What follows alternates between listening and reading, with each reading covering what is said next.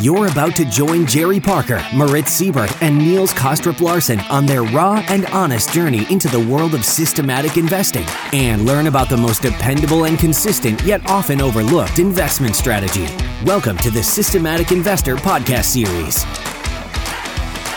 Welcome to the last edition of 2019 of the Systematic Investor Series with Jerry Parker, Mort Seibert, and I, Niels Kaastrup Larsen, where we, in addition to our usual topics, uh, will discuss some of the highlights of the last 12 months and how we view the current state of trend following, perhaps.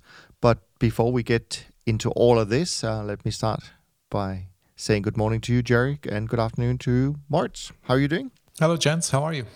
Doing well. Glad to um, be on the last podcast of the year and look forward to the 2020. Yes.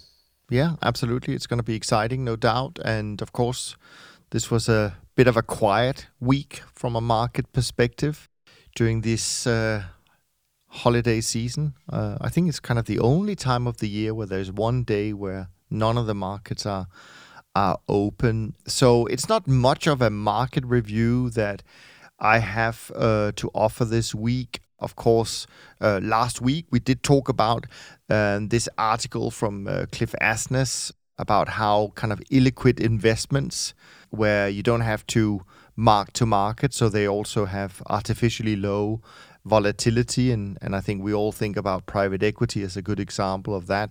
How these types of investments um, perhaps are easier for investors to to stick with compared to what we do in in the trend following uh, world. Um, but then at the same time this week, I did notice there was a report out uh, from Morningstar who came with the conclusion that higher volatility brings higher returns. And of course, for us in the trend following world, that is no surprise. But what fascinates me still, though, is that many of the investors who really need the higher returns to meet their liability uh, requirements, um, like underfunded pension funds, etc., um, they don't really have a meaningful allocation to high vol strategies like trend following. So, of course, I'm sure that the next crisis will change that, but as history has taught us many times, that's usually a little bit too late um, to uh, come to that realization. Um, but I don't know about you, uh, March. We'll talk about the year as a whole, uh, maybe a little bit later. But I don't know if there's anything this week, not from a performance point of view, before you jump into that, but maybe if there are any any of the markets that you follow closely that kind of um, stood out. As I said on my side, it was kind of the most extreme was up 4% for the markets we trade and the most extreme to the downside was down 4% so nothing nothing really too exciting but you do trade a few different markets than we do so i was just curious not, not much stood out. Uh, the one market that I remember I had a bit of a look at is is gold. Um, gold was kind of like sitting in the 1450 1480 or something like that range i mean i'm i'm not a technical chart analyst but i remember it being stuck there for a while and uh, and and then all of a sudden boom it made a move higher and we're now again north of the 1500 mark um, so those precious metals are looking strong and you know probably completely unrelated but it, it happened to coincide with a um, uh, a legislative change here in Germany. So, you know, Germans apparently they love their gold and they like to hoard physical bullion in their safes or wherever they keep it. Um, and uh, and you know they could in, in, Germany you could buy gold, physical gold, I think, without showing an ID, um, tax free, up to the up to an amount of ten thousand euros. Uh, and in years prior, that amount has been even higher, or maybe even unlimited. Um, and over Christmas, people were, you know, lining up in front of the stores and they were buying their bullion uh, to give away for presents or keep for themselves. And, and now this has been lowered to 2,000 euros, which isn't really a lot. I mean, you you know, 100 grams of physical gold is about 4,000 euros. So uh, it's really we're, we're down to if you want to buy physical gold, you can buy some coins without showing an ID. But if you really want to invest and have a larger allocation to physical gold, then you now become ID'd and your address and identity is then known to the authorities. And this is effective 31st of uh, December this year. And so we have pictures of all those physical gold stores, and there's like, you know, lines of, you know, hundreds of people queuing so that they can buy their gold. Um, so it's moving higher. There you go. Uh, I'm I'm long. I like it. I mean, it's quite interesting, not from a market point of view, but but of course, this this trend that you mentioned, Moritz, is something we've seen in Europe. The fact that you're you're not you're not allowed to carry much cash anymore. Um, that's illegal now. Apparently, you can't buy much gold anymore. I mean, and this has nothing to do with trend following. Has nothing to do with what we normally talk about. This is just a personal observation. I mean, we're certainly heading into a time where it would seem like authorities are very keen on controlling everything to do with um, cash and money everything flows. you do. And, yeah. They they want to know what you own and uh, where you purchased it and when and how much um, and and tax you on it. Mm. Or they want to know that you have it. Uh, comes the time when they need to confiscate it again. Um, who knows? You know, we've not not not we have seen it, not you, I, and Jerry, but uh, uh my grandparents have seen periods like that, and uh, you know, I only know it from from being told that you know it can happen. Um, in the U.S., gold has been illegal. If you had you know the possession of physical gold, then you could go to jail or you would be sent to jail. You know, many many decades ago. So stuff like that happens. Anyway, um, I don't have a crystal ball. I know central banks are buying gold. Well, you know that's mm-hmm. what I mm-hmm. read. Yeah. Um, and I also, you know, found it interesting stumbling across uh, some articles reporting on inflation, and we hear uh, people to saying that you know inflation is so difficult to get up, and uh, the um, you know Jerome Powell has difficulties uh, getting inflation to target, and Christine Lagarde has the same difficulties here in Europe. But when you look at different types of baskets which people actually use, um, then inflation could be at high as high as eight percent per year right now it's just you know this this outdated basket that's being used with a lot of oranges in there. I don't know how many oranges you guys eat. I eat maybe one a week or one every second week, um, but apparently oranges have a very high weight in, in the basket. Anyway, um, interesting times. Sure, sure, and and I think we touched upon this last week, um, or maybe I'm I'm thinking of a different conversation, but but that's one thing I learned also recently is that the ECB's way of measuring inflation is very different from the Fed. In in Europe, we don't include any real weight to housing cost, while in the US there's 40% weight to uh, something called they call defined shelter, which is the cost of, of living.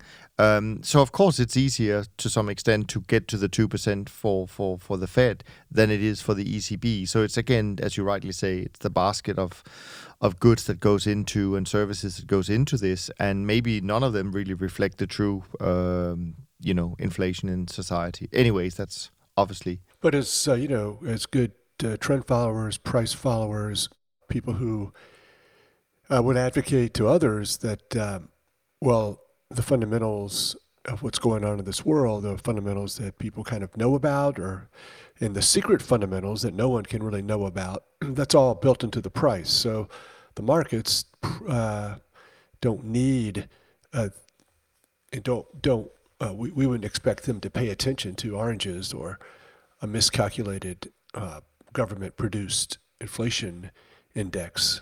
Yeah. I agree with that. But you know, sometimes these it, it seems to be uh, these days that a lot of people have on their mind that there could be a major shift in the regime, given that you know we've printed so much money, there's so much debt in the world, um, inflation numbers aren't aren't really moving. Um, geopolitical tension, you name it. I mean, the list is long, and everybody has a different list. But you know, there's there's kind of like an undercurrent, it seems, and people are worried about some sort of an an end game there. You know, Ray Dalio is talking, uh, is telling us that. You know that you know um, uh, there there's there's risk of tension between between the people and you know the uh, inequalities between you know wealthy and poor and all of that. Like I don't know whether that's happening or not, but if you like you know you you you, you go through all of that, I'm not surprised that people are buying gold, physical gold they don't want to even buy the gold stocks uh, because you know that is a more risky position in your portfolio that could be taken away more easily than the physical gold. Yeah, and all this is feeding into a paranoia or dislike yeah. of government around, uh, you know, manifested in uh, the U.S. president and Boris Johnson and right. Bitcoin, and so the governments are kind of not allaying these fears by um, doing all this stuff, and it kind of reminds me of um, back probably when gold was at its peak. Uh, pretty sure I bought some gold back then and put it away, you know, uh, near its peak. And uh, I read where there were um, vending machines, I think in the Middle East or somewhere that was, or India, that was you could buy, go up to a vending machine and buy, um, you know, gold. yeah. And as you say that, Jerry, I think it is interesting because you rightly point out that there is a lot of discontent um, towards government and politicians, etc., etc., not just in the West, but we see that in the East as well, in Hong Kong, etc., etc. And although we could say, well, that doesn't necessarily, eh, you know, affect what we do on a day-to-day basis, but I think longer term, this may well manifest itself in the markets when you know, at whatever point um, this manifests in change of either uh, leadership or just uh, something that could be uh, a lot worse, where we go from civil unrest to uncivil unrest, so to speak. Um, so, so yeah, I mean, it is relevant, even though we don't talk about this because this is a, uh, you know, a podcast dedicated to kind of rules-based investing, et cetera, et cetera. But of course, all of these things that are happening at the moment um, uh, will end up showing up in the price at some point, and therefore it will become relevant uh, for us uh, for sure. Moritz, that was a long introduction to kind of your um, experience this week as a trend follower. Um, whether it was a good experience or bad experience, um, we're always eager to find out. Yeah, we, we took a little bit of a segue there early on. Um, but I had a good week. So, uh, like my trend following system, as I always do, um, those equity markets, they continue to amaze me. Uh, almost no volatility, just higher and higher and higher and higher. Uh, all of us have long positions in equities, I'm pretty sure. And so this has worked really well. Um, bonds kind of like sit there. Uh, gold, I've already mentioned, made a move higher. I'm long, so that worked out well. The NASDAQ, it's up 40% for this year, just uh, keeps on going and going. So, cutting a long story short, December turns out to be a good month for me. Um, I'm now pretty sure that the year will be a positive one unless something really bad happens next Monday. Um, but let's hope that's not the case. And uh, and then we're off to the races again in 2020. But you know, looking back, I, I have no reason to be disappointed with the performance of my trend following system. We've had a uh, um, a good first half year. There has been a little bit of a setback I remember in the late summer with you know the bond markets correcting quite violently. I mean they had this very very strong move up uh, in the early summer, um, which we benefited from, and then this massive move down uh, in the late summer, which uh, cost some money. But um, other than that, it's a year to be thankful for. Yeah, and as I said, we might go back and review the year a little bit later in our conversation today. But just picking up on what you just said, uh, Moritz, uh, if anyone wants to listen to what we would define as a very raw and honest account of being a trend follower, they should listen to the episode just after that big bond sell-off. I think they could hear in in our voices that it had been a yeah. very rough week, and uh, I think you were uh, in particular very uh, honest about your week, uh, yeah. Moritz. and, and I'm also, I'm pretty sure, I mean, I, I need to listen to it again, but I probably said um, that, you know, it feels pretty horrible right here, right now, in the moment, um, as you live there. That I probably also said that, you know, probably in three months down the road, it's uh, it's one for the memory books. And, um, yeah. you know, we look back on the thing and we just very objectively say, well, you know what, bonds went up and then they went down. So what the heck? you know, we've reduced our positions, absolutely, and, uh, and and moved on. So it's it's one of those episodes where you go like, yeah, it's been an interesting time, but um, there have been so many interesting times, and you just must not take them too personally. No, and that's exactly what you said. So uh, so it it is an incredibly it's been an educational uh, journey uh, this year, I think, for, for all of us, and, and hopefully for, for you, the listener, as well. Anyways, uh, back to the weekly review. I mean, I, again, I can only echo. I mean, it was a short week in terms of uh, markets. So, of course, the festive season has uh, you know a little trading, especially in Europe, going on. Um, but we you know we did continue the the trending behavior we've seen, uh, which actually is resulting in a very strong finish of of the trend barometer that I publish every day. It's currently at 70, which is very high, and so it suggests a solid uh, month of December and and indeed uh, on on our side, like you, Moritz, we had a, a good week. Um, we're having a decent month and a great year, above our average year, I would say. So um, yeah, nothing to complain about either. In December, um, the markets that have stood out, have, of course, been equities, uh, clearly, but been supported by a few other markets such as natural gas, uh, soybean oil, and the Mexican peso are really the standouts on our side to the upside, and then you know smaller losses in in in in in, other markets, but nothing nothing too uh, dramatic. But it's also been a, a month, I guess, Jerry, or uh, that you know there has been some activity in in the single stocks, and of course with equities being such you know in focus, it's always interesting to hear how how your models have uh, reacted to that.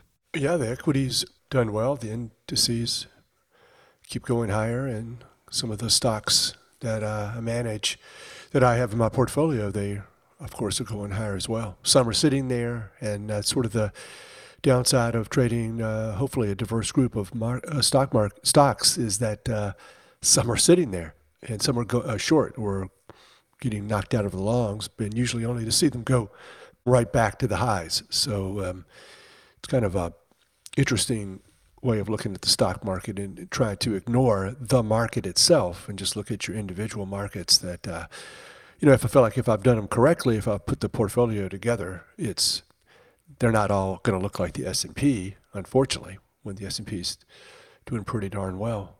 But i agree with um, you know some of the the bean oil looks good and we're getting starting to see more of the upside breakouts to some commodities, which uh, would be welcome change to the shorts that have uh, kind of a limited downside most of the time. But uh, bean oil and wheat, uh, Chicago wheat made a breakout, nice move up, and bean oil kept going, um, breaking out of the, you know, maybe the typical correlation pattern of the grains in general. Um, short a couple of wheats and long Chicago wheat, so um, some benefit there. And the resumption of the gold and silver looks pretty nice. I don't want to get too ahead of myself, not new highs, but um, the year end kind of rally is uh, nice. Uh, platinum keeps going higher, a little bit of volatility there, but uh, and like you said, uh, the the Mexican peso, uh, Brazil, I'm sorry, the South Africa currency made a new breakout. Israel, uh, the shekel keeps going higher. Russia, ruble higher. Some of these, uh, the dollar uh, f- fell a little bit on Friday, so we, uh, but we had some uh, long positions that uh, keep going higher as well. So it's kind of nice to see that diversification there. Yeah. So of course, as mentioned, the market certainly took a bit of a breather during part of the week. Did people also take a breather from Twitter, Jerry, or uh, did that uh, machine just continue to uh, deliver interesting content over the Christmas holiday? Yeah, I mean a little bit. Uh, not a lot going on there either. It's been pretty a pretty quiet week. Not sure why. I, with the Christmas falling on a Wednesday, I think people are done by Friday afternoon for a while. But uh, there was some interesting things out there. Evidently, I thought there was a new book out, but there wasn't a new book. It's a few years old, but I saw some interesting things. Uh, I liked uh, quotes from uh, the book itself, Hedge Fund Market Wizards, and I uh, posted some of these things. Um, one of the things that I liked from this book was uh, volatility and risk are not synonymous. Low volatility does not imply low risk, and high volatility does not imply high risk selling out of the money options can exhibit low vol, but is at risk of asymptotic practically increasing losses in the event of a steep sell off. And then it goes on to say um, traders will exhibit high volatility because of occasional very large gains, not a factor that most investors would associate with risk or even consider undesirable, but will have strictly curtailed risk because of the asymmetric structure of their trades. Now, that is beautiful, wonderful, could not be said better. And it's what I rail about a lot this vol targeting that uh, assumes that, oh my gosh, this new volatility and this big pro- profitable trade is, t- is to be feared, it's evil. Uh, we need to get rid of that. But as uh, traditional old school trend followers, um, I'm totally in favor of letting those profits run, especially if they get scary and crazy and are subject to uh, lots of volatility and drawdown from the peak profit. Uh, so what? Keep going, follow your system, follow your exits that have been derived from these past amazing, great trends that are into your rules that say be liberal and be uh, free with your profits, unlike your losses. So I thought this was just a, uh, a great way to throw back into everyone's face one of my true beliefs, which is uh, let those profits run and be very liberal with those profits and follow your long term uh, exit stops. And uh, don't be so worried about volatility as long as it's uh, with a profitable trade. Yes, indeed. Clearly, when you go back through uh, the the classics, you know, classical books like the Market Wizards. I mean, you can always pick out some golden nuggets that are really timeless. And um, I mean, on that note, I'm sure people may, or people may have already downloaded from my uh, website, from the Top Traders website, this guide that I have done uh, in the past of some of the best trading investment books, I would call them. Uh, but uh, just if you haven't, uh, you sh- you should, and if you already done it, you might want to do it again because I just updated the version. So now it has more than hundred book titles that I think are um, interesting uh, and useful and valuable. And as Jerry just quoted from from one of the books that are featured in that guide, um, we can always learn from reading and rereading uh, some of these titles for sure. Well, this uh, another quote uh, from the book that I liked that I think hits at the heart of what we do and what we believe in is uh, losing trades can be good trades. There's no way of knowing a priori which individual trade will make money. As long as the trade adheres to a process with a positive edge, it is a good trade, even if it loses. Similar trades repeated multiple times will come out ahead. I mean, that sums it all up. I mean, we do the back test, we follow a process, we are not predicting what the market's going to do, we're just following these trends and 60% of the trades are losers or thereabouts, and uh, we end up looking at our back test and saying, hey, I have a positive edge. I'm going to do all these trades, and my whole premise is that uh, if I just continue to do these trades multiple times, many times, hundreds and thousands of times, I will come out ahead. So uh, this is what it's all about, and I thought put it together very succinctly. And uh, yeah, I'm a big fan of repeating myself. I guess this is uh, what we all believe in.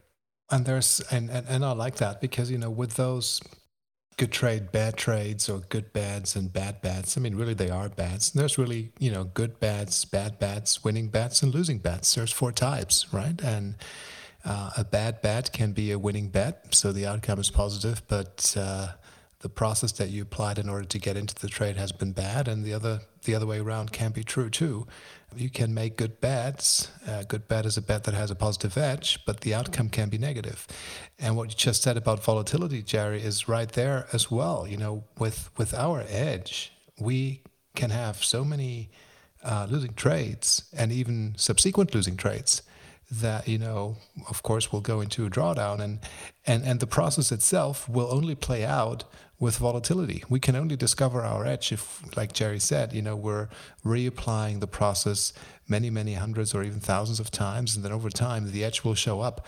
But it's such a tiny, rough edge, so crude that it will be clouded by vol, by a lot of volatility over time. And you have to be able to withstand that and embrace that volatility in order to get to the finish line. I mean, it, it, I was just thinking about this. Um, it, it appears to me that there is kind of like a movement in the markets where every year that passes since the global financial crisis, investors want less and less volatility. I mean, hasn't it been the case that, like, you know, 15, say, 15 or 20 years ago, um, investors were kind of like okay with 15% vol in their portfolio? Even some institutional investors. Um, maybe I'm dreaming, but I remember that back in those days, 15% vol was kind of like, okay, I mean, let's do 15 vol. You know, this means markets may go up, you know, one and a half or 2% on a daily basis. Let's get on with our lives. And this is no longer true.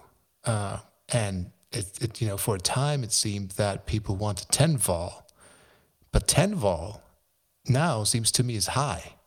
People want five, they want six or seven, and and they do that through risk control, vol control. You know, I, I, I don't know what it is, but to me it seems that this is probably not the right way of going about the markets is to put on risk and then immediately try stripping away the volatility for like a feel good investment. That volatility goes somewhere, that risk shows up. Um, you leverage it higher, you go to different parts of the risk curve, whatever it is. There's also the risk that you're not achieving your investment goals. You know, if you're sitting into in something that produces 5% vol, how much money do you expect to be making from that investment? And will that really satisfy your targets? I'm not sure. So I'm certainly not in that camp. I'm comfortable with higher levels of volatility, and I think it's um, for me definitely is the right thing to do. It's north of 15%, um, and I don't have a problem with that. I just need to embrace it. But like like I said, it seems to me there is this movement underway where every year that passes, people want lower and lower vol. Well, not only that, um, whatever vol, they don't want to see it. So we talked yeah. last week, and yeah. we can talk again this week about more tweets is concerning that uh, you know the hottest thing out there, the biggest bubble out there is uh, private equity, which hides the performance or mischaracterizes performance. Uh, the honesty of the accounting is is called into question by some, and then of course, regardless, uh, it's a psychological advantage to sophisticated people who can't understand trend following or don't like it because it's too simple that uh, they don't want to see performance. So maybe you know we could become more uh, desired investment if we could figure out a way to uh, not show performance, not mark to market. Yeah, I mean, you know, with with private equity, we've mentioned it last week. There's the say the comparative levered small cap stocks portfolio, which maybe that portfolio has a vol of 20 maybe not these days. Maybe these days uh, levered small caps are 15 vol. I don't know, but uh, say longer term averages are probably 20 to 25 vol on the leveraged small cap stock portfolio.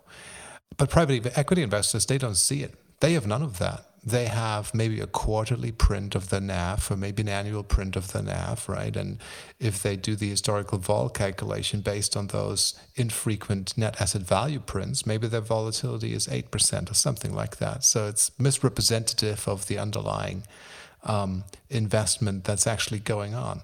But, you know, there is a risk that even with the infrequent NAV, at some point, the investment will in the investor's portfolio realize its natural higher volatility. And this is when all of a sudden uh, the lights go off, private equity stops working because the macroeconomics change or whatever it is, right? And the investment is down 80%. So the next NAV print you get is at 20. The last one was at 100. The next one is at 20. And boom, there you have your volatility in one sweep go um, without a chance uh, of getting out. No liquidity, no nothing. You just have to take the 20. That's that's what you get. You just take it on the chin. There's your vol. There's your risk. Yeah, I mean, I'm completely fascinated by this uh, topic as well because I think it incorporates so many facets of uh, investor behavior and biases and and you know the whole behavioral kind of economics uh, you see uh, expressed so well through the um, never-ending uh, desire to invest in these things that, as as Jerry, uh, you know, very well said, you know, mischaracterizes the true risk. Um, so I think we as investors we want to be deceived by what looks safe, um, but we still want the high returns. Of course, um, that doesn't change. Uh, and for some investors, of course, we know that they need the high returns because they're completely you know underfunded uh, in, in in in some ways and I think that's the so now that we see more and more money pouring into these investments and, and you may be right uh, March one day we wake up and, and we get the 20 print instead of the the 100 um, and something blows up but I worry much more about what that will do to the part of the investment world meaning you know i.e. the pension fund community where individuals rely on that pension to be there and ideally to have grown. I mean, in I can only speak for Switzerland, of course, but in Switzerland, your pension, unless you put it in equities, uh, which you can do to some extent, but but not for all of your pension. Otherwise, it doesn't grow because there is no returns whatsoever to to be had. Um, and I worry about when when the people who have not had any growth in their pension and maybe worst case we'll see some pension uh, blow up that might affect him seriously. What will that do to society? You know how is that going to change the some some of the core dynamics in society if you see people start losing what they thought was a safe sum of money? And we've already seen you know that with this whole negative interest rate environment we've had where the people who were told in the 70s and the 80s and the 90s and all of that to save money and put it in bonds and all of those things. Of course, they've had a nice return. Uh, don't get me wrong, but but now that they have to live from that uh, sum of money, there has been no return uh, if they've stayed in bonds as they were uh, advised to do back in the day. Um, so that has also have a ne- uh, had a negative effect on on that part of. Uh, of the population, I don't think it's a small part of the population either. I think if I think deep down, the people who own stocks are probably you know uh, a very small percentage of of the population at the end of the day. And it's not a mystery. I mean, these stocks are going to go. These private equity investments are going to go down when the stock market goes down. I mean, they're highly correlated, maybe more correlated. Maybe 50, I mean, what did small stocks do in 2008? More than the 50% drawdown, probably. Yeah, so it's yeah. no mystery you know, they're just temporarily off the books, last fall. It's silly because it's so elementary and juvenile and immature. And that's what's amazing by it. We're talking to the same people. You guys are very simplistic. No, that, no, I cannot do that with my degrees and my experience and the boardroom I have to listen to. We're pouring it all into private equity. Seriously, the same people. Yeah, same people. Mm because I'm too emotional. I can't handle the, the fall. and so you walk in and you say, hey, CTA walks in and says, hey, I can give you no cost to you. It's, uh, there's no opportunity cost. This risk I'm going to reduce is not going anywhere else, but, it is. So I'm going to vol target for you. You want 10% vol? Great. Just call me when you want five. I'll give you that as well. So totally accommodating. Uh, you want your real returns hidden, ah, you can have that. I'll give that to you as well. So the managers are complicit in all of this, the CTAs and the private equity. It's all coming home to roost one of these days, uh, in kind of an in kind of a unfortunate and kind of re- stupid way that just a normal uh, equity drawdown, you know, that's coming as well. But there's no kind of bad motives behind people who invest in indexes, and you know they've been told to do that. It has worked, and it probably might continue to work. Uh, if you know any, if you don't know any better, and you don't realize you should have some diversified trend following investments as well. I was just going to add to that, and and you know we're obviously preaching to the choir. I'm sure a big percentage of uh, of you guys listening to our conversation each week, um, you know, like trend and probably have some trend, but there's also going to be, I believe, a a decent proportion of you who don't have any uh, trend following in your portfolio right now. Um, and who may have large exposure to equities. But just following up on what you said, Jerry, two things. One, on top of what you said, the the other thing that will be extraordinary is that when the day comes and they find their portfolios deep, deep, deep underwater because of the investments, the decisions they've made, ignoring all of the traditional advice um, uh, and and portfolio theory and all of that stuff which we which has been out there for decades the interesting thing is they will be surprised. I mean, they will sound surprised, and they will it'll make headlines as as if they didn't know that they should have done it any you know any otherwise. I think that's one thing. But the other thing, and I said that last week, and I really don't mean to come across um, uh, in in in a bad way, but but I just don't have much sympathy sympathy for people who you know find themselves in that situation when they know that if you put all your money in one equity in asset class or in illiquid stuff that it could have very seriously negative consequences.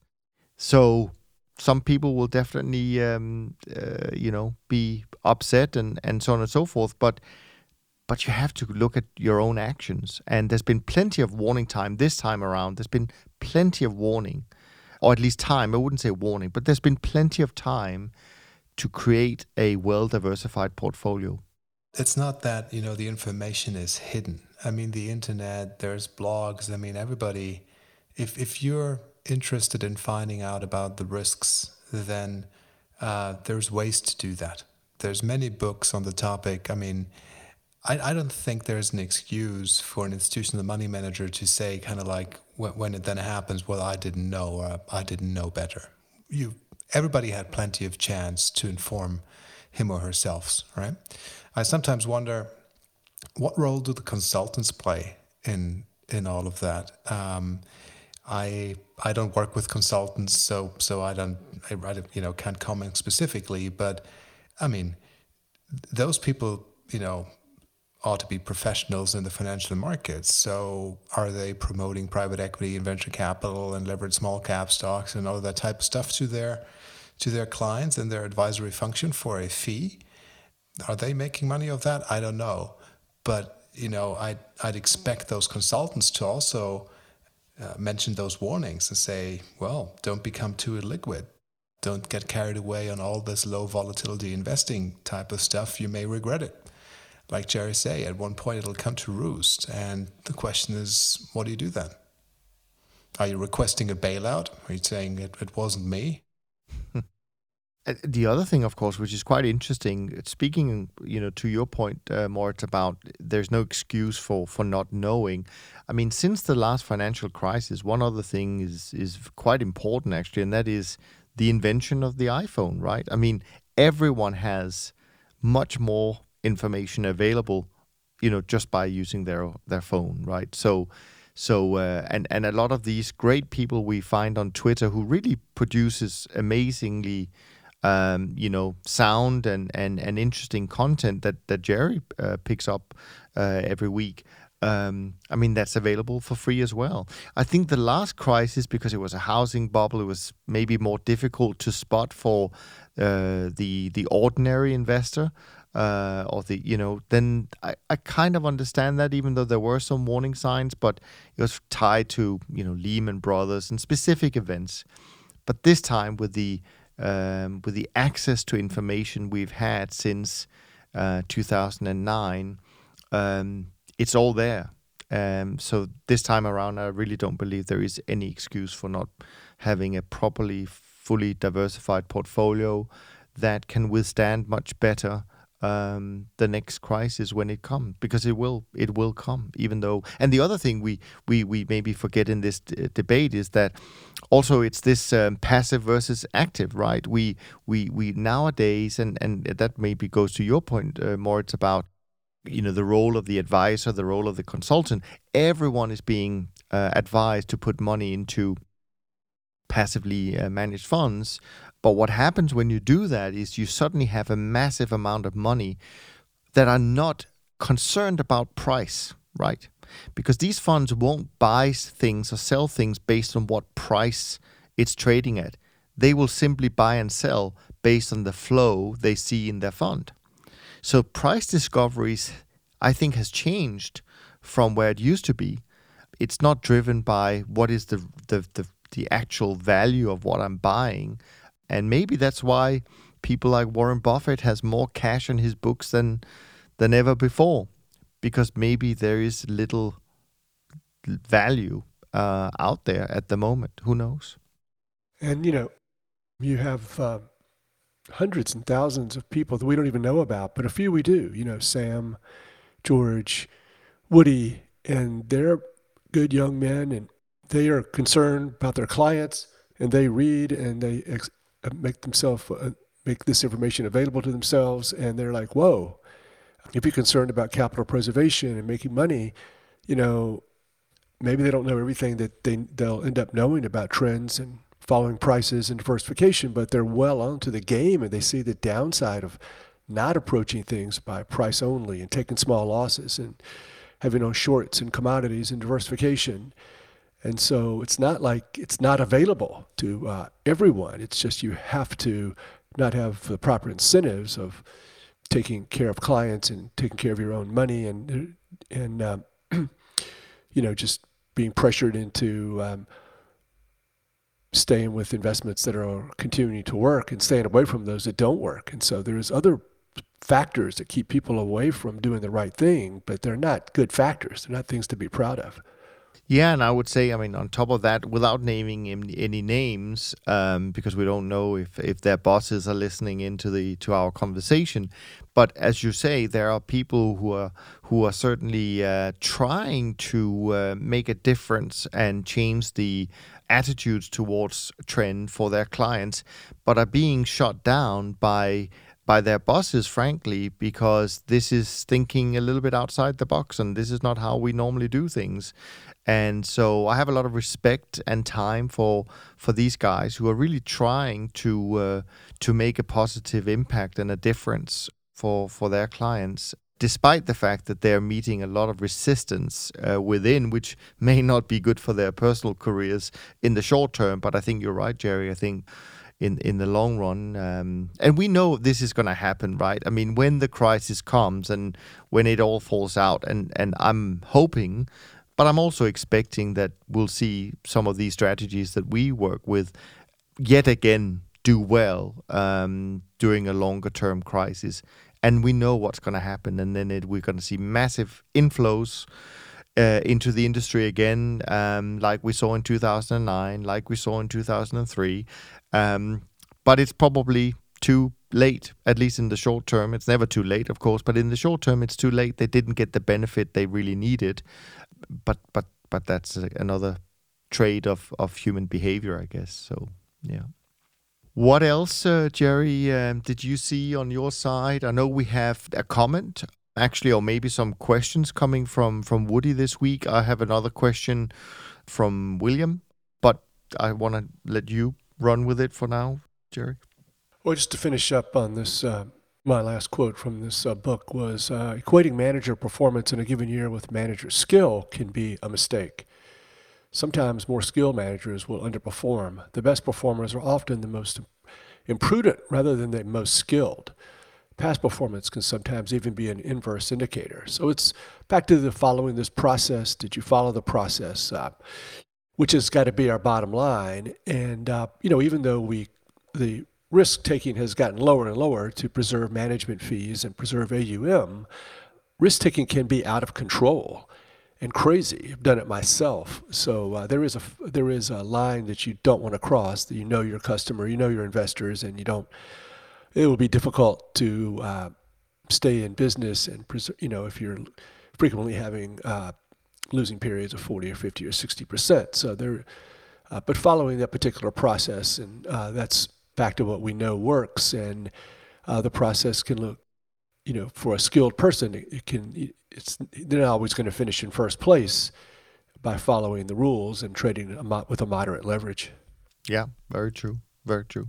Performance chasing um, will probably never go out of fashion, though. So, uh, but you're right. Do you want to take the lead on the? We had a long email from Woody. I only saw it as we started uh, recording uh, today. So, um, if you have a better grasp on on some of the points that he's making, then maybe that's a a good way to start, and we can uh, talk about Williams' uh, question afterwards.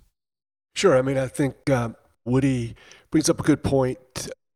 He's very uh, intelligent, smart, and um, understands trend and diversification. And uh, but this is a question and a comment that we hear a lot, and he gets really into it with uh, some good examples as to uh, why do trend followers and CTAs continue to say that they don't make predictions when, of course, everyone is making prediction. If you put a trade on, you are kind of predicting. He goes on to give his reasons, and I guess my uh, idea is I'm going to stick with that we're not really predicting.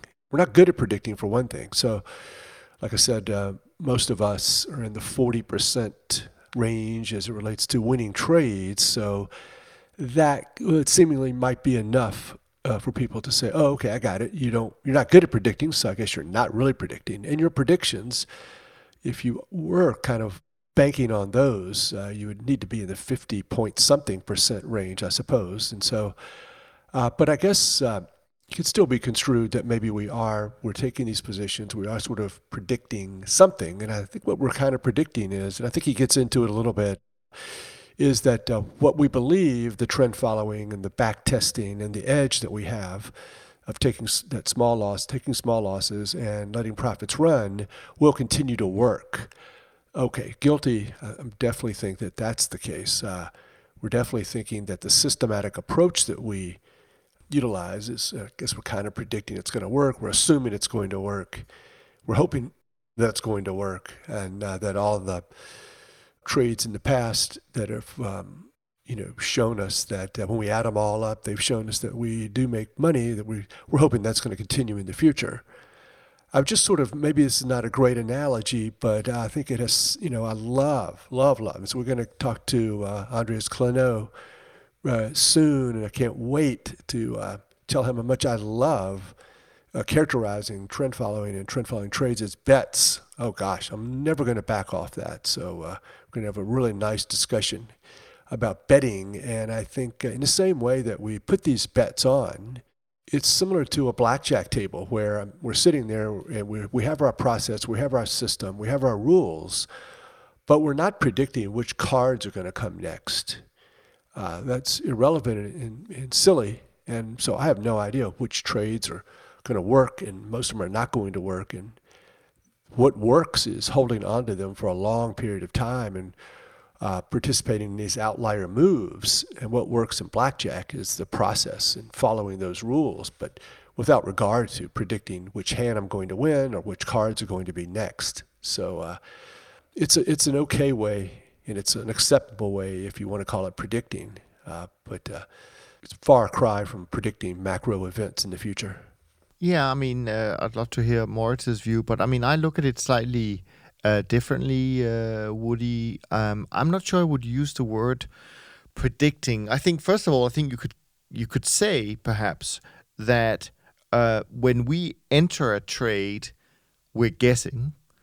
When we exit a trade, we know meaning we don't really have a clue other than there's a breakout. So we guess and we go long or short. But when we get stopped out, we kind of know that that wasn't a trend, um, you know, at least for now. So that's one thing I would say about, um, or the way I think about this. The other thing is that the reason I don't think we are predicting, I think we do something different. I think we rely not necessarily on um, that trend following works. But I think we rely, and I have to be really careful now because as an average student um, in school, I probably didn't pay enough attention to physics. Um, but I think Newton once said in one of his laws that things that are in motion are more likely to continue to be in motion uh, or, or in that direction until something you know externally forces it to change course. So maybe we can't transfer that directly to the markets, but I think there's something to it. I think if you look at the probability of things going up, if it, they're already in, in an uptrend, is probably higher mathematically or statistically than not. So I think that's what we're relying on, that some of these rules continue to work, uh, or some of these laws or physics laws or whatever you would uh, define it. So I agree with Jerry. I don't think we predict anything. Um, but we certainly rely on on uh, on certain things continuing to to uh, work without a doubt. But every time we enter a trade, I think it's just an educated guess. But I think when we get out, it's because you know our homework shows us that this really wasn't a trend. So I think that's more we have more certainty when we uh, when we get out to uh, to put it that way. Moritz, how do you think about these things that Woody brings up? Um, like you, I, I, think about, you know, I'm placing all those bets, um, all those markets, all those positions, long and short.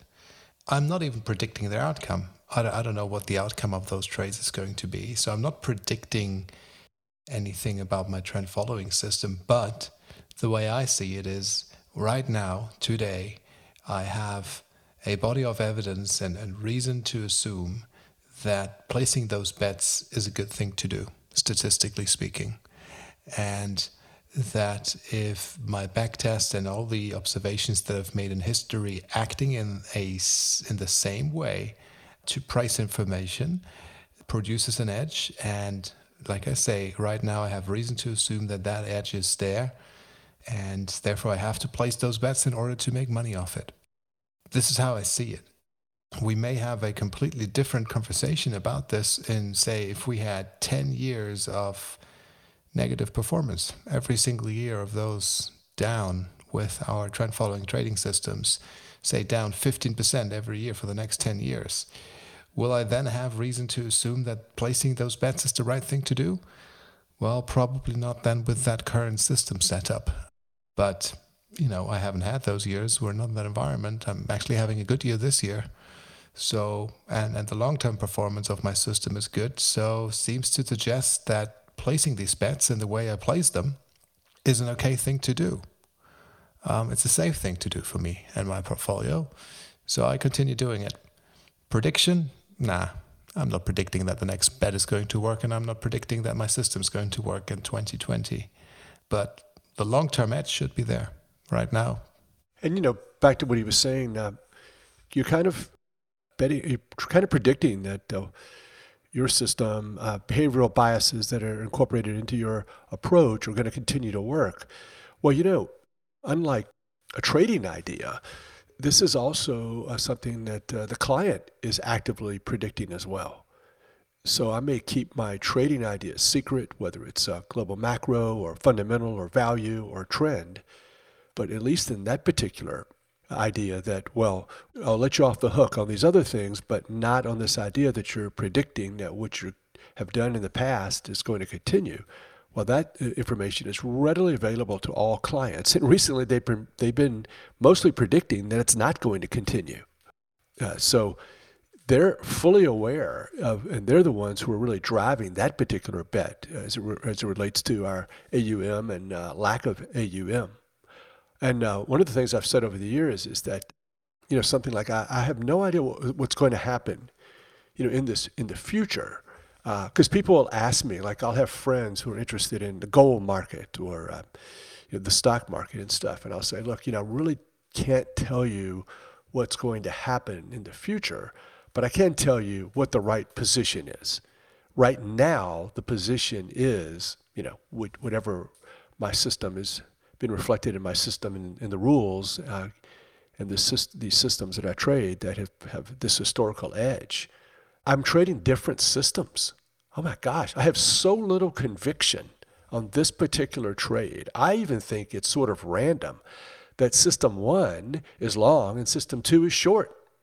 And, or if it's a big trend like a palladium, let's say, or the, the bond markets uh, when they sold off, um, I had system one got out of some and system two stayed long. And so I have so little conviction on this particular trade that I even have two different systems that uh, can contradict themselves. These, this bond trade, this bean oil trade, this gold exit, you know, the, where I'm going to get out of these big trends, they're not even determined by the past things that have happened in those markets. My uh, gold exit and my bond exits are the accumulation of all the trades and so, uh, looking back historically on where my exit is for the 10 year might uh, be a pretty bad place and a bad rule to use for the 10 year if you just looked at what the 10 year price action has been over the past 30 years. So, I'm using uh, the commodities are impacting where I'm going to get out of my 10 year trade.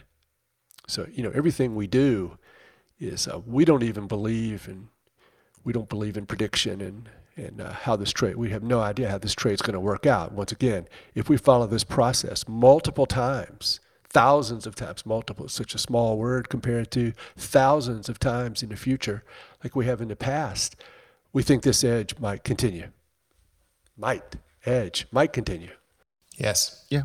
And and again, not to to split hairs because uh, we may it may have the same meaning uh, for for you, Woody. But but I, I would say again, not necessarily predicting anything, but in terms of relying, relying on human behavior not to change, relying on humans making the same stupid mistakes and decisions that we've done in the past hundreds, thousands of years. Yeah, now that I think we do rely on, and I don't think there's any way around that. Um, I don't think we predict much, but definitely heavily rely on on on these things not changing. Um, but even if they did, I mean, let's not forget that trend following and and the way we trade is adaptive. So we're not relying on it happening exactly the same way as it did in the past. Uh, and as Jerry said, you know, using different models uh, and and using universal parameter sets. Um, uh, I think our our level of, of prediction and and and, re, and and reliance on on certain specific outcomes is quite low, but but the fact that human behavior will continue to persist, I think we're we're definitely banking on that. And what kind of decisions are these? These are the most uh, mature and adult decisions possible.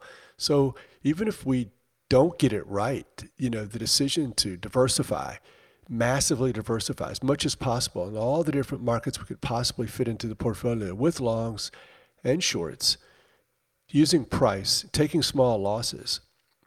You know, is the, you know, where does this fit into the responsibility? Uh, I think it's pretty darn good. You know, you failed by being as careful and as concerned about risk as you possibly could be. And this is what adults do. It doesn't matter that putting all your money into an index that can suffer 50 to 90% drawdowns worked out best and beat the more responsible choices.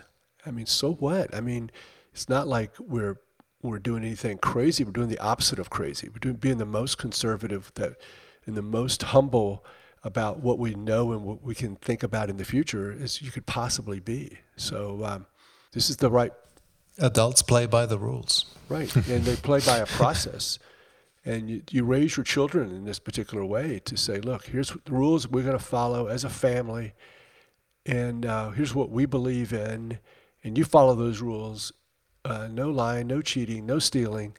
Uh, regardless, you may not end ahead. Uh, there'll be people passing you all the time. This is how we were all raised, and it's how we raise our children, and this is uh, responsible. And then if someone says, "Well, what if I don't?" It doesn't matter. You know, these are non-negotiable and taking small losses and paying attention to price and diversifying like crazy, they're non negotiable. It doesn't matter if it doesn't work in the future. It's the only way to proceed as a responsible, honest, God fearing adult. I think maybe the other thing, Woody, um, why I don't necessarily like the word prediction, I think prediction um, kind of suggests that you want to be right. Um, but actually, in our case, I don't think we care about being right. I think we care about winning and winning over the very long run. Um, as I've said in the last few uh, episodes, I mean, who cares if we're down or behind at halftime, right? And halftime could be 20 years if our goal is to have a, you know, the best possible, um, you know, sum of wealth 40 years from when we start, um, when at the time of retirement. I mean, you really shouldn't be concerned what uh, what the score is at halftime. So no, I, you know, given the fact as as Jerry said, we're wrong most of the time when you look at individual trades. I don't think you can say trend followers predict much, if anything. Um, but it's a great uh, point, and I think it's something a lot of people struggle with understanding. How can you make money without making a prediction? I think that inherently is something people um, who are new to trend following struggles with might even keep them from investing in trend following because how could you possibly make money for 45, 50 years um, without making a single prediction? Because that's what they do on CNBC and Bloomberg, right? Every day, all the yeah. time. And I just look at my portfolio daily and I just had this big smile on my face. it's just so different. I think, uh, you know, I look at the bean oil and the wheat and the palladium, ruble the Mexican peso, and I just think, God, I'm so superior. You know, I just love that, and I just could not imagine, and I'm so thankful that my initial introduction into uh, investing in trading was with commodities and currencies and things that are not and things other than stocks.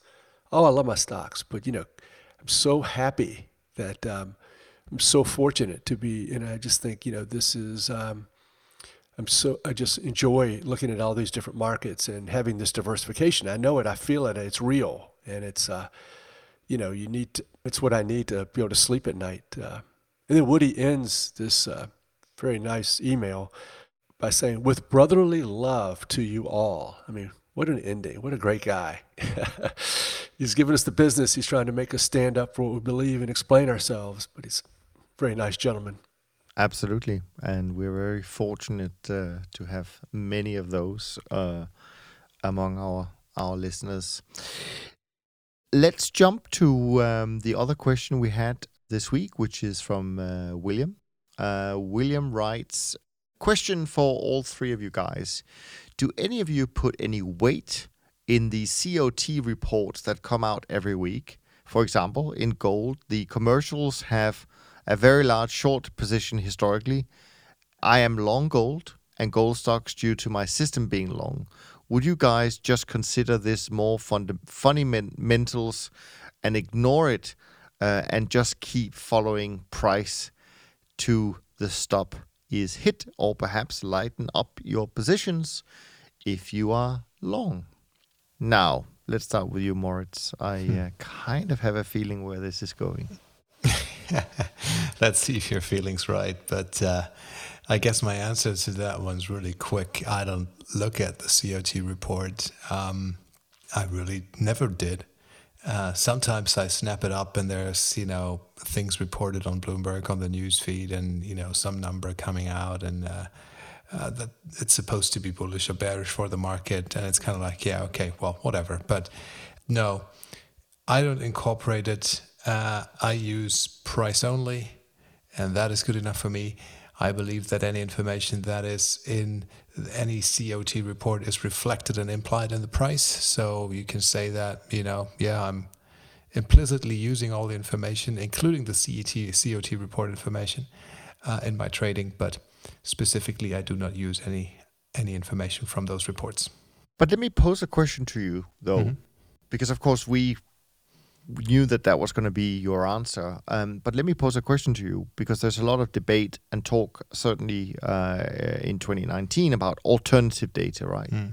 So, do you think it could be used constructively? I mean, could you take this kind of data, uh, create rules that could be useful. I'm not necessarily Maybe. saying that you would do it, but there is a difference between looking at a report and willy nilly saying, oh, I'm going to lighten up because this chart shows me that whatever.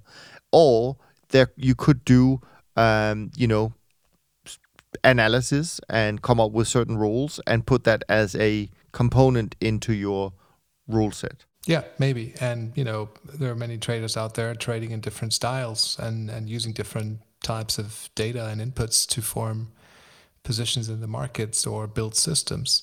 I'm not saying that I have the only one um, that that's working. Uh, far from it. I think there are many, many better people out there. Um, but you know, I can only be me, and um, I like working the way that I work with price data, and I haven't really made any forays into the alternative data space. I don't want to say there is nothing there. But also, like with the machine learning and AI stuff, I'm still sitting there and saying, they show me the proof. All of us done Chesapeake. There's proof in the pudding. Look at your numbers, look at your disclosure documents, and you can see it as a fact, black on white, what the returns of a trend following trading system have been applied for decades. We don't have that data for the machine learning AI or alternative data funds. So show me the proof. Tell me, show me how it's working, how you can systematize the approach, and how much edge is in there. Then we can have a conversation. Until then, it's in the stars. Yeah, I doubt if you can improve upon a systematic approach.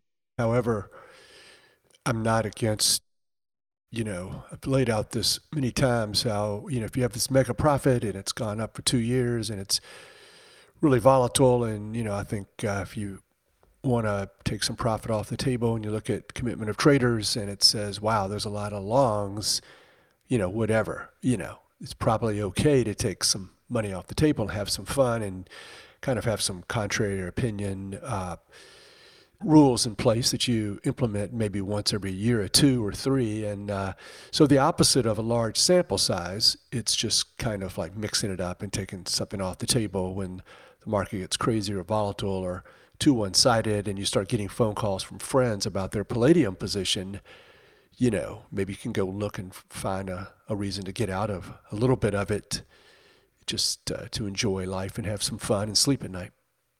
Sure. All right, let me just do a quick review of where we stand in terms of some of these uh, CTA indices. The last update for the year, of course, it's not the end numbers for the year. And then when we, when I've done that, why don't we uh, do a little bit of a review of 2019, just things that might have stood out for us uh, individually. Nothing we've prepared, I would say, pretty improvised, but just uh, since it is the last episode before we finish 2019, maybe um, it could be interesting for uh, for our listeners what uh, kind of what we remember, at least uh, with short notice, so to speak. But anyways, these numbers are as usual as of Thursday evening. Not much, of course, in terms of the holiday season, so some markets uh, had already been closed for a few days. I think Friday all markets were open again, and I think Friday was a good day in general for the CTA world. So these numbers are probably on the low side. Um, but anyways, um, nevertheless, the BTOP 50 index was pretty flat for the month of December. Now down seven basis points and up 7.01% for the year. Uh, the SocGen CTA index down 32 basis points in December and up 6.59 for the year. SocGen trend index down 0.38% for the month of December, up 9.42 for the year, so having a great year. And the SocGen CTA, sorry, short-term traders index down 10 basis points and up 3.3% for the year. And finally, the uh, Bridge Alternatives Index uh, down 1.39% for the month of December, up 8.08. But I have a good feeling that a lot of these numbers are in fact positive for December once we include Friday. So let me throw out just a fun fact that I was looking at uh, while we were recording coming through Twitter. Apparently, the last decade, in terms of individual kind of, I guess, investment slash stocks uh, that had done well. Uh, you know, the the overall winner by a huge margin in terms of performance over the last decade uh, is Bitcoin, and uh, number two is Ethereum. Once we move down into the stock world, the next one taking third place is Netflix, and then the fourth place probably surprised me, uh, according to this is Domino's Pizza. Yummy. I guess that goes with Netflix, doesn't it? If you're watching a movie, you want you want a pizza to go with it. Maybe there's a link there. exactly. correlation. It's all about correlation, right? Well, you know, one of the things you were talking about before we went on um, was some movements. I, I think maybe it was hogs or, and then we talked about Bitcoin being a big mover. And I know I bought Bitcoin and lost money in Bitcoin, and I think I was surprised when Moritz said it's up, I don't know how many percent, because it started the year at 3,000 or 91. Yeah, 91. So it's yeah. interesting that the we're going to make a lot of money when it when the trends are big in stocks and in uh, palladium and uh, emissions and things like that. Okay, so we have a big trend. The CTAs make money. The trend followers make money, but our performance can look a lot different comparing to buy and hold. And then, of course, the uh, big, huge percentage moves in some of these markets mean nothing to us because we uh, size based upon inversely to the vol. So something that's moving around two or three percent a day, uh, typically, you know, I'm going to have a very small position. And something that barely moved in 2019 might be my biggest winning trade because the vol was really low. Yeah, absolutely. What uh, What about you, Moritz? If we just kind of do the round, uh, I mean what what kind of stood out for you? I know we haven't kind of prepared anything formally, but I mean, is there anything when you think back of, on 2019 that kind of stood out for you? Um, I think, you know, Bitcoin is this ultimate diversifier. I really came to like it in a portfolio context, just, you know, to mention it again uh, real quickly. But I've also observed in 2019 that I, you know, there's increased volume in the futures markets on the CME. So there's more trading activity. Maybe some people are embracing it as a real diversifier in their trading strategies, which I think it is. Of course, it is extremely violent. I remember us being in, in New York City and within I don't know 24 hours or something like this, uh, the market moved down 30%, up 30%, or something like that. So it's very difficult to, uh, you know, stay in your positions, and it, you may get you know tossed around. But that being said, the diversification of that instrument is great, and I don't think there's any reason to not trade it in a systematic trend following portfolio. Um, we've mentioned the bonds already. The bonds have been great this year. They are, uh, by the way, the largest P&L contributor to my portfolio this year again. It's the gift that keeps on giving. I know the last couple of months have been a bit more difficult with the bonds, but um, you know the first the first half of the year and then the early summer. Oh my goodness! I mean, there's been a lot of money in those markets, and and when you look like, you know, when I step back from the computer and you look at all the markets, you, you may say, well, probably you've made most of the money in equities. But no, no, equities is number two, bonds is number one. You know, of course, this has to do with sizing. Uh, our position sizes are larger in the bonds, and um, the trend at the beginning of the year has just been uh, a lot stronger. Now the equity trend is stronger, but um, bonds again, that's what I look back on. What about when you look at just I, I don't know if you have this data hmm. available mm. uh, now, but when you look at individual markets, forget about sectors, individual markets, what were the what were the big outliers uh, performance wise, positive, negative for you specifically? The long dated bonds made a lot of money from those. So it's the 30 year German, the 30 year US. Those have been really good for me. Okay. I I made money on silver and gold, gold mm-hmm. actually quite significantly. And um, on the downside, let's see, what do I remember there? I, for one, didn't have a good year in the energies. The energy markets have been really difficult for me to trade with a lot of chopping around, didn't identify really any clear trends uh, in most of those markets. And um, so they haven't been that great. Heating oil, for instance. Yeah, Interesting, interesting. What about you, Jerry? What what what stood out?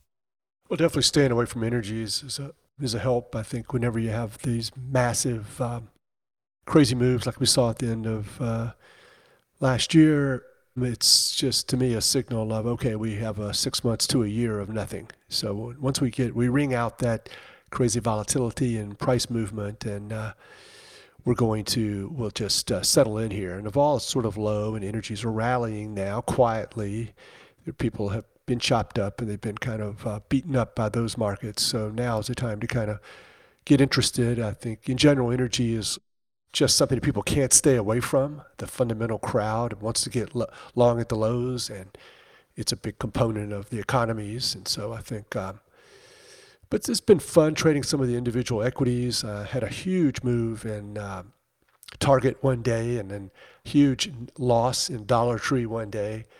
Short Tesla once this year, and then uh, a few weeks later, long Tesla.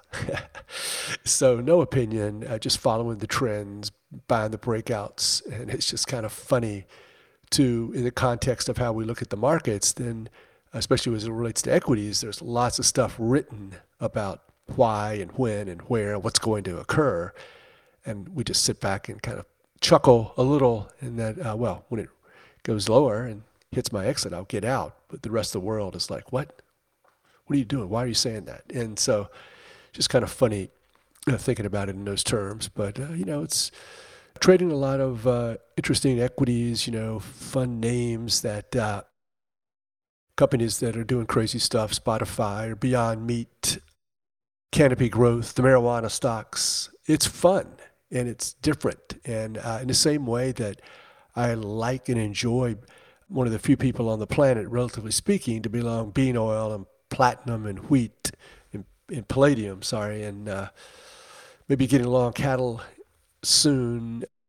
You know, it's fun trading uh, some of these different stocks as well. The world is your oyster. You can pick whichever ones you want. You know, we're compelled to trade the currencies or the commodities. You know, we all trade the same ones, blah, blah, blah. But get out there and use some some of your creativity and choose the 20 or 30 stocks that you're going to trade and try to find as much diversification as you possibly can. It's so much fun. Absolutely. Absolutely. I mean, I think for me, one of the things that did stand out was just the uh, unusual run of positive monthly returns that our industry and that we as a firm delivered uh, this year. I mean, on our side, we had seven monthly positive returns in a row. That doesn't happen very often in uh, in the trend following world. So that was uh, a little bit uh, unusual. I certainly also remember the the bond sell off, not least from that weekly episode we did that week. I think it was just uh, so uh, so raw and and so honest uh, in terms of how we discussed the the pain that had been inflicted for a while, but also the the optimism about how this will just go down as as um, another week uh, when we look back at it. And I, I think uh, that was a great point that Moritz uh, made earlier today um, and reminded us that that's exactly how we look at that week today. Three months later, it was just another week. So uh, I think that's a great lesson to be reminded of once in a while. I also think about some of the crazy moves we've seen in the markets uh, like the lean hogs in, in, in March and April. I think one of the months where it was up 75%. I, I mean, we were on the wrong side of that trade. Unfortunately, it didn't cost a lot of money, maybe a percent and a half or so. So, not a big thing. Um, would have been great to be on the right side of it. But, but again, it just uh, just shows you, you know, that there is there's definitely a lot of opportunity out there. Uh, and if you can embrace a uh, a process if you can learn to love it despite all its shortcomings you know as as as you say jerry that you know the world is our oyster and and we can um you know we we should look at the future as being very bright uh, frankly when it comes to the the opportunity set we have ahead of us despite the fact that you know i can't ignore that it has been a decade where a lot of people will say that trend followers struggled to deliver. So again, I don't look at it in, in in those terms necessarily because I think all strategies go through decades where they have lower than normal performance. We we know that that's what happened to equities from 2000 to 2010. Maybe it happened to us from 2010 to 2020. It didn't. It doesn't mean that money weren't made. I mean, I think uh, you know the three of us can be proud looking our look, looking uh, in in the eyes of our investors of what we delivered in the past decade but that's just the way the investment world works and that's why you need to be diversified um, so those are the things that I think back on uh, in terms of specific uh, markets that uh, stood out for us. I mean, the German Bund was the 10-year German Bund was the market that at the moment, with a couple of days left of the year, is still uh, slightly ahead. But and and of course, fixed income in general did fine, uh, did really well. Um, but even I mean, gold was a pretty good uh, market for us. The euro was a pretty good market. So lots of opportunities when you trade a diversified portfolio. At the time when I we talked about, I'm so excited to add uh, Bitcoin, and being and as the world changes and as things go crazy and we see things that have never happened again, it's we're going to get a few bitcoins, but we're going to get a lot of stuff in stocks. It's going to be a lot of stuff that you can only manifest it if you trade single names.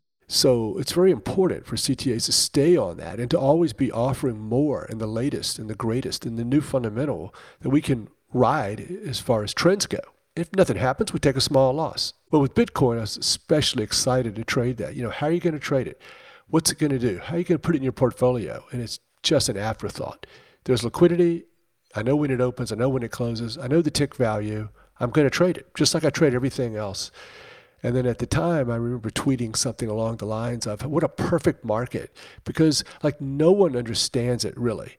No one knows what it's going to do. And so you're not even tempted to use anything other than trend. And so, oh well, unlike some of the first times I've traded markets over the years, the Italian bonds or natural gas, there were instant huge profits for me. The very first time I traded those markets, uh, Bitcoin, ah, it was a loss, but I loved it still. And uh, still, you know, one of these days, it's going to be the calling card for some year where how did you make money? Um, just like in 19, it was the bonds. and one of these years, it might be crypto. Who knows? Absolutely. Any other things you want to bring up? I've got a final afterthought, but any other things you want to bring up? I found another tweet I could just mention. Uh, I thought was pretty interesting. It's kind of short. This was uh, written by a stock guy, and he goes, What investment factors work for stocks? And he says, Momentum is perhaps the most persistent of all factors, occurring across all investment assets. But momentum stocks shed 20% of excess returns from mid 08 to 09. And he ends by saying, When this approach fails, it really fails. So then he goes on in the article and says, If momentum is not more dangerous and is widely known, why does it generate extra profits? And I think he answered his question earlier by saying when it when this approach fails, it really fails. And I think need to love our losses and uh, embrace those drawdowns and embrace the characteristics that the systems, the profitable systems, uh, exhibit, which is uh, lots of volatility with big profitable trades. And are you going to be tough enough to hang in there, follow your systems, and not get out, and not be tempted to uh, be afraid of the results that you're going to get by purely following these systems. Absolutely.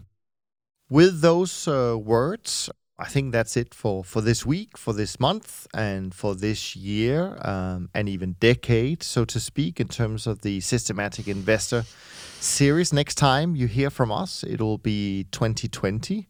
2019 was a good year. I think we managed to put out a new episode each week. We held our first live event in New York and uh, we were honored uh, to be joined by a lot of new listeners during 2019.